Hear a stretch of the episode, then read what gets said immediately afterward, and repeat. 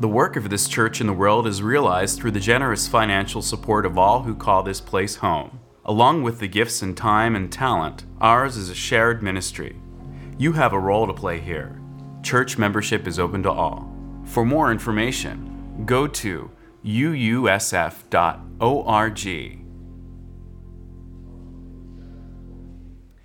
I want to thank the ministry and staff at First Unitarian San Francisco. Thank you for your gracious welcome to me, and I bring greetings uh, for all of you from the faculty, staff, and students at Starr King School for the Ministry in Oakland, California, just across the bridge. Thank you for having us here today. When I was a little girl, I hated thunder and lightning. Hated it. The noise and all that flashing really upset me. And with every spring and summer weather report, I looked to my mother to reassure me. And she always did. She always told me that everything would be fine, that all that noise was just God doing His work, and that I had nothing to be afraid of. One day, many years later, after I was grown and on my own, but before I had kids of my own, I was talking to her and remembering those long ago scary storms. I don't remember what brought it up. And I asked her why thunder and lightning didn't bother her. She said, Who said it didn't bother me? I hated it as much as you did. And so I was kind of astonished. I said, Why would you make all those little reassuring speeches to me? And she laughed. And she answered, You were a little girl. What good would it do you if we were both scared? As usual, I was left marveling at her consistent courage in the face of so many terrible things. My mother is gone now. She died six years ago this month. And though I miss her every day, there are days when I figure she lived just long enough. She lived long enough to vote for her state senator, vote to send that same state senator to the U.S. Senate, and then help to vote him into the White House twice. At least she lived long enough to see that. Not bad for a Mississippi girl with a third grade education, but a keenly civic mind and a deep Pentecostal faith. Most of all, even though I miss her with all my heart, I am so grateful that she has not lived to see what has happened in the United States. She would probably not be able to reassure me about the coming storm that all of us face at this moment. Just as I am not entirely sure that I can reassure you.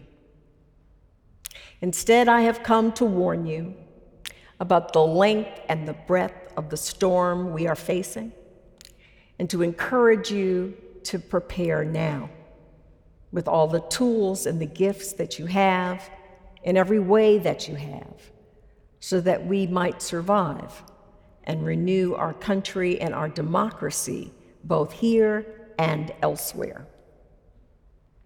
The quality of my life and yours, and perhaps our actual lives, are under siege right now because the values that protect the possibilities of our lives are in jeopardy.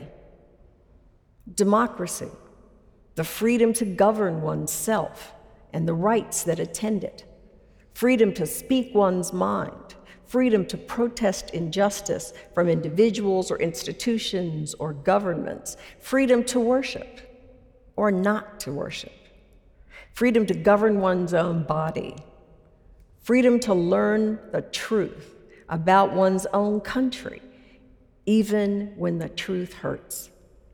All these freedoms are under siege, under organized siege, right now.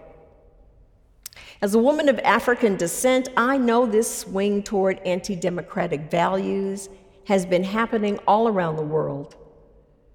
As leaders addicted to power seek a kind of control over their citizenry that no single human being has the right to demand.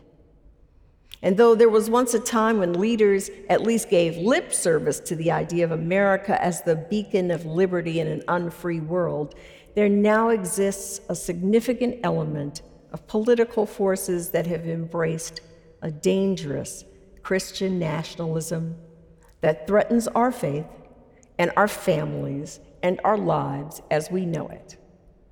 And that threat is real, ongoing, and organized. I want to continue to stress the word organized. Allow me to draw your attention to the work of the Heritage Foundation and its most recent project Mandate for Leadership The Conservative Promise.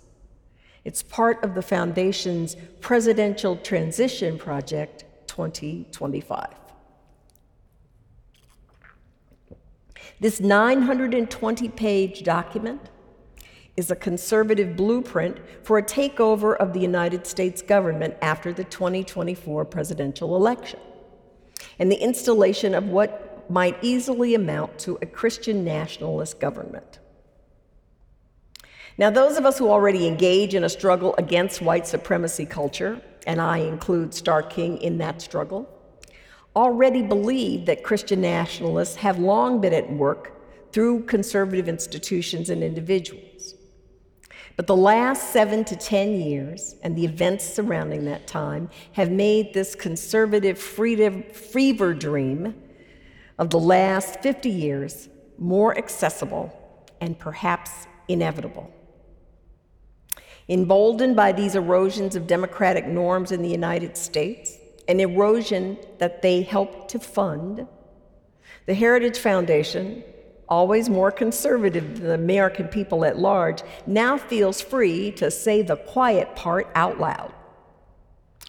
The conservative promise outlines four broad goals that they believe will decide America's future. Restoring the family as the centerpiece of American life and protecting our children dismantling the administrative state and returning self governance to the American people, defending the nation's sovereignty, borders, and bounty against global threat, and securing our God given individual rights to live freely, what our Constitution calls the blessings of liberty. That's taken from their executive summary. At first glance, that doesn't sound terrible. After all, my family is the center of my life. I too believe in self governance and the capacity of people to decide for themselves. I believe in protecting my country. Anything that would disrupt my way of life or the lives of my neighbors. And I believe in the right to live freely and enjoy the blessings of liberty. So they're all noble goals. But context is everything. Here is a portion of their introduction. I quote The next conservative president must make the institutions of American civil society hard targets for woke culture warriors.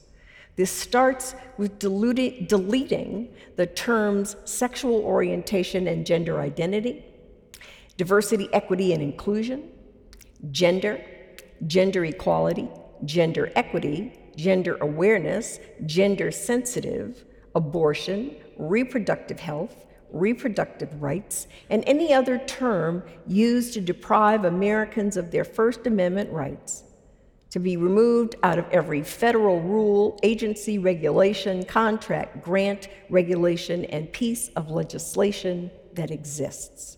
End quote. Yet here is the part where the religious leader in me turned cold their interpretation of the founder's intent in the matter of liberty and happiness. I quote When the founders spoke of the pursuit of happiness, what they meant might be understood today in essence as the pursuit of blessedness. That is, an individual must be free to live as his Creator ordained him to flourish.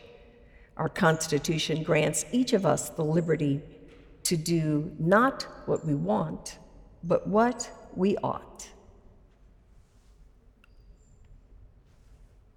They believe that they only have two years and one shot to get this right. They think that there are enemies at home and that there is no margin for error. Those enemies are us, you know. Time is running short, they say. If we fail the fight, the very idea of America might be lost.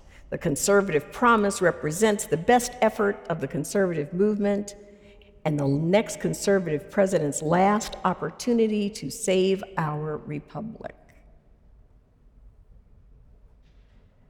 They are working to save the country from people like you and like me.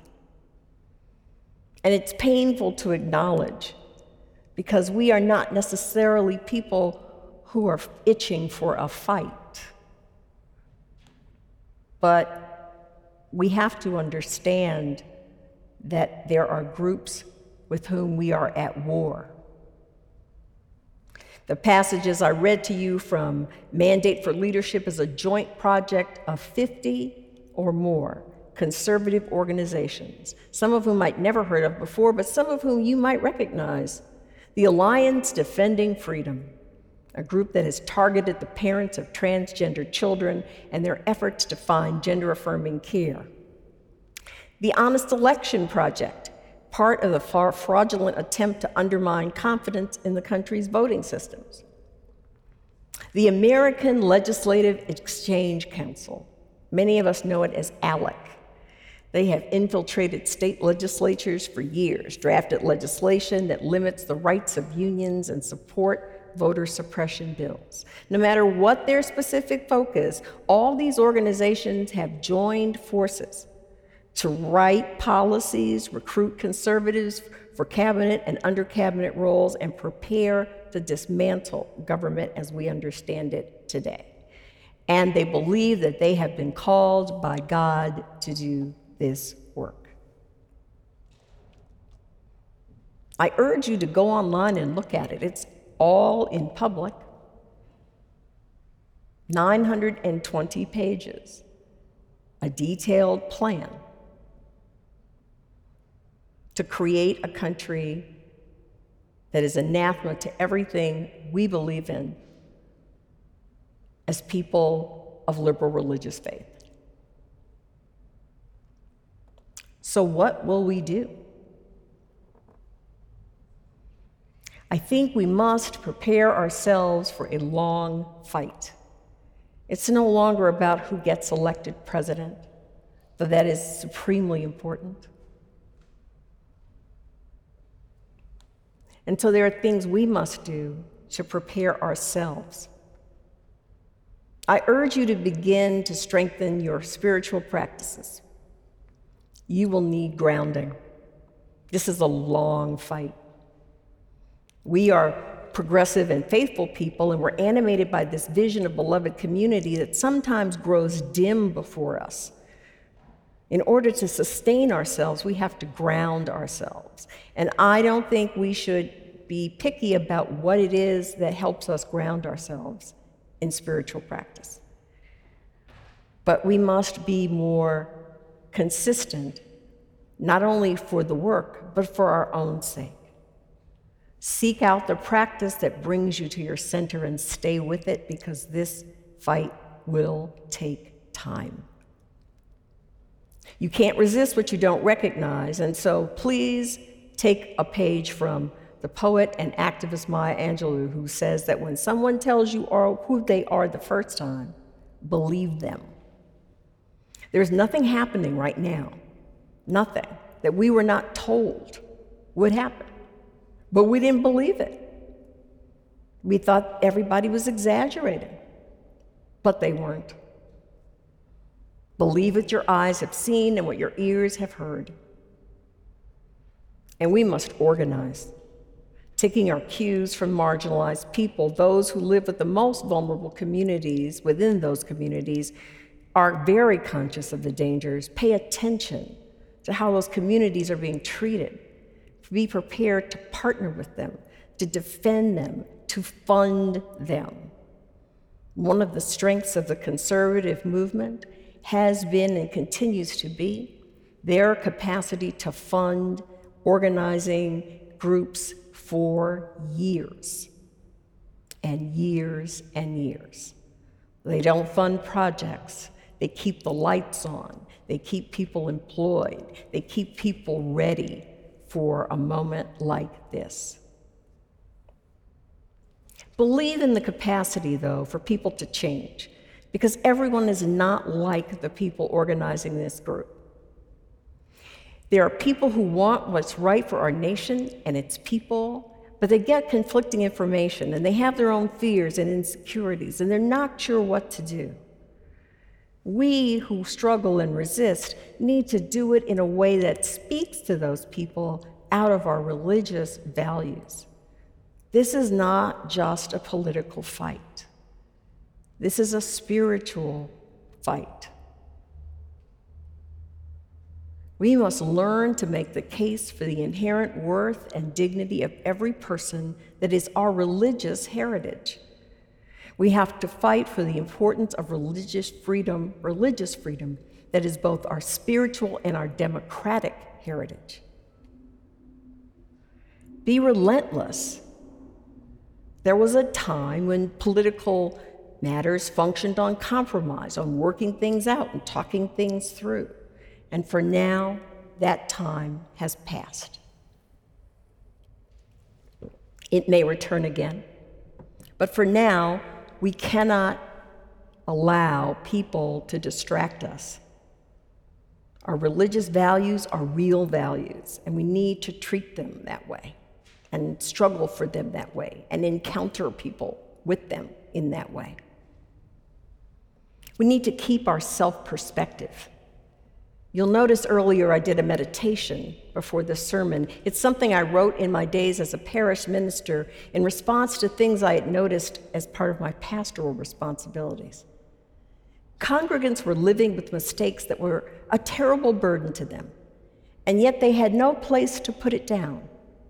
We who are de- preparing to demand so much accountability from this country have to be willing to be accountable ourselves.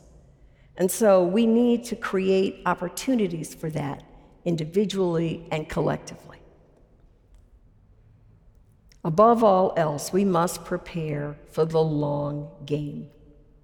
We are seeing the results of a battle plan that has been more than 60 years in the making, fueled by everything that we regard as progress. These groups want to return to a time when people like me and likely you, knew their place. They have been organizing forever. They have committed to funding this fight forever. And so we must be committed forever.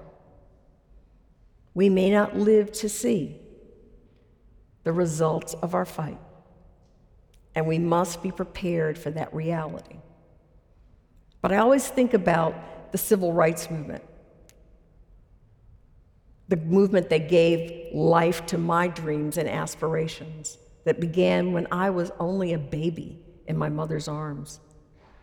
I think about Montgomery, Alabama, a place where for 381 days people walked to work, worked all day, walked to the church, prayed for hours, went back home, went to sleep, and got up and did it over and over and over and over. If we want this country, if we want our lives, we must begin with prayer, meditation, and strengthening of our spirits. And then we must go toe to toe with the people who want to take our country away from us. It's painful to talk about this because I don't want to fight. That's not my default position. But a fight is what we are in. And if we don't understand that, we cannot win it. All of these things are meant to give us clarity, to assess our best path for justice and love and the world that we want. It will not be seamless and it will not be perfect, and it will take a long time. But it is the only way that I can imagine standing against this storm that is surely already on its way. May we be prepared. Blessed be, and amen.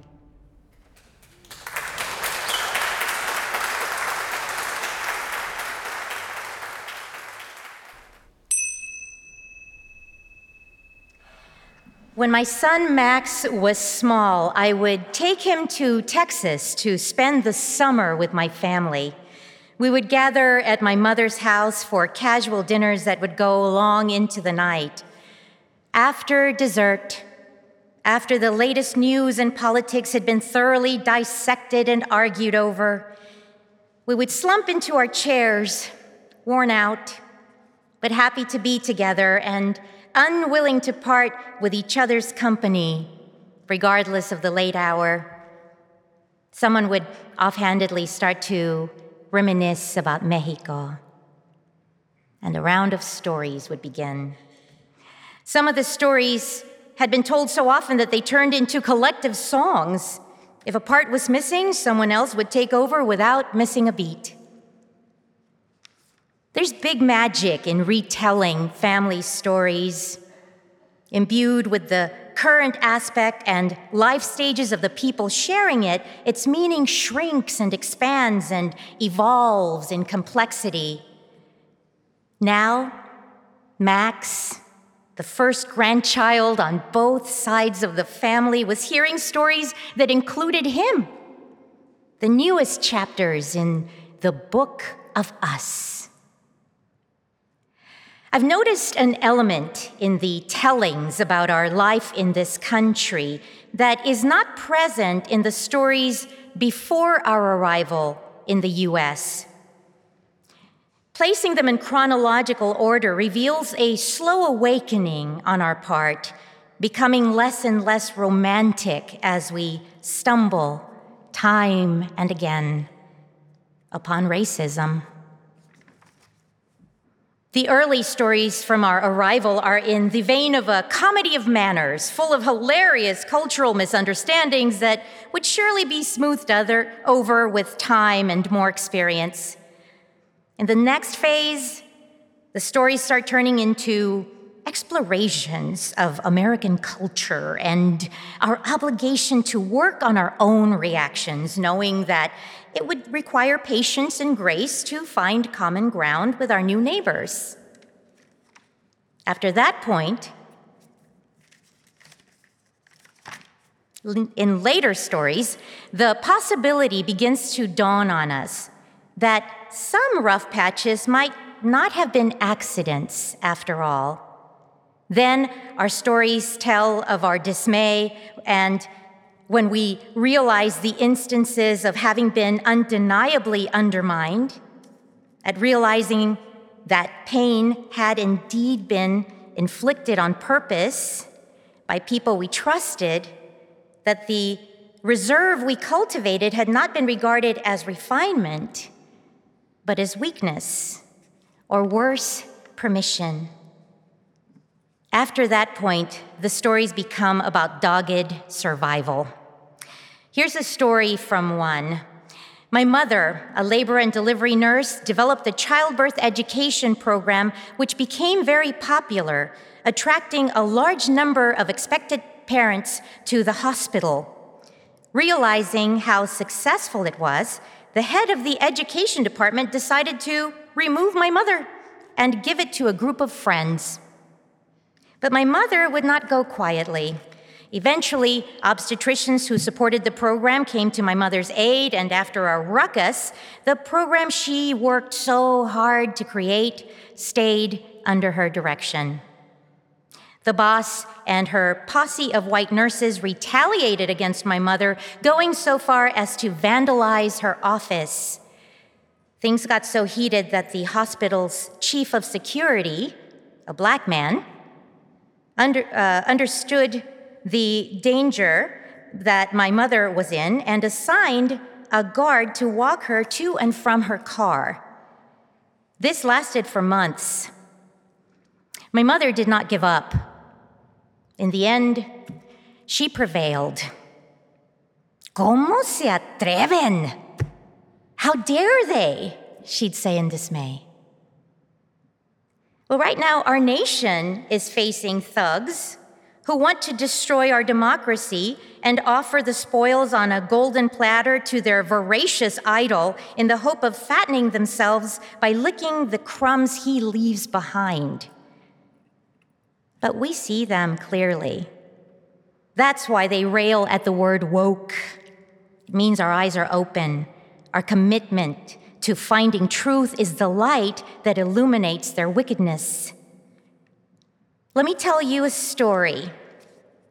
This is a story about us, a story about you and me, and of why I like to linger at the table with this large, rambunctious Unitarian Universalist family of families.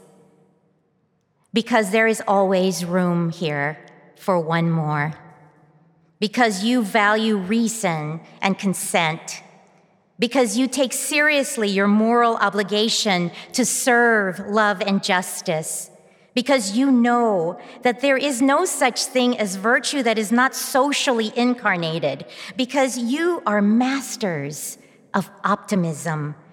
Not as flight of fancy, but optimism as sound, substantial practice to be lived out in the world because you show up. You always show up. It's true that the brutes are at the door, but we are the always inclusive, ever expanding Unitarian Universalist family of families. We know who we are because we know who we have been honest, principled, clear eyed people who have everything it takes, not just to resist, but to persevere. So, the insurrection at the Capitol. ¿Cómo se atreven? Right?